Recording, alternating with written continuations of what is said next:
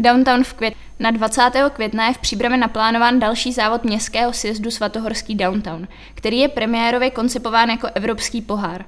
Downtown se jede v rámci série označené jako Czech Urban Downhill Series. Další závody budou v Rakovníku 22. července, Horní Plané 5. srpna a Táboře 26. srpna, také mistrovství České republiky. V Příbrami se startuje na ikonické Svaté hoře. V Táboře je největší skok i start v blízkosti Žižkova náměstí. V Rakovníku musí jezdci překonat takzvaný přescestňák a v Horní Plané se letí dokonce přes místní kašnu.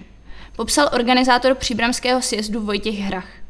Na startovní listině závodu se objevuje okolo 130 až 150 jezdců, kteří jsou rozděleni do pěti kategorií. Ženy, Open, Masters, junioři a Elite.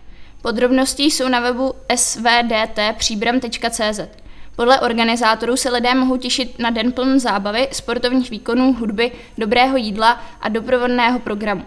Připraven bude i dětský závod na odrážedlech a kolech.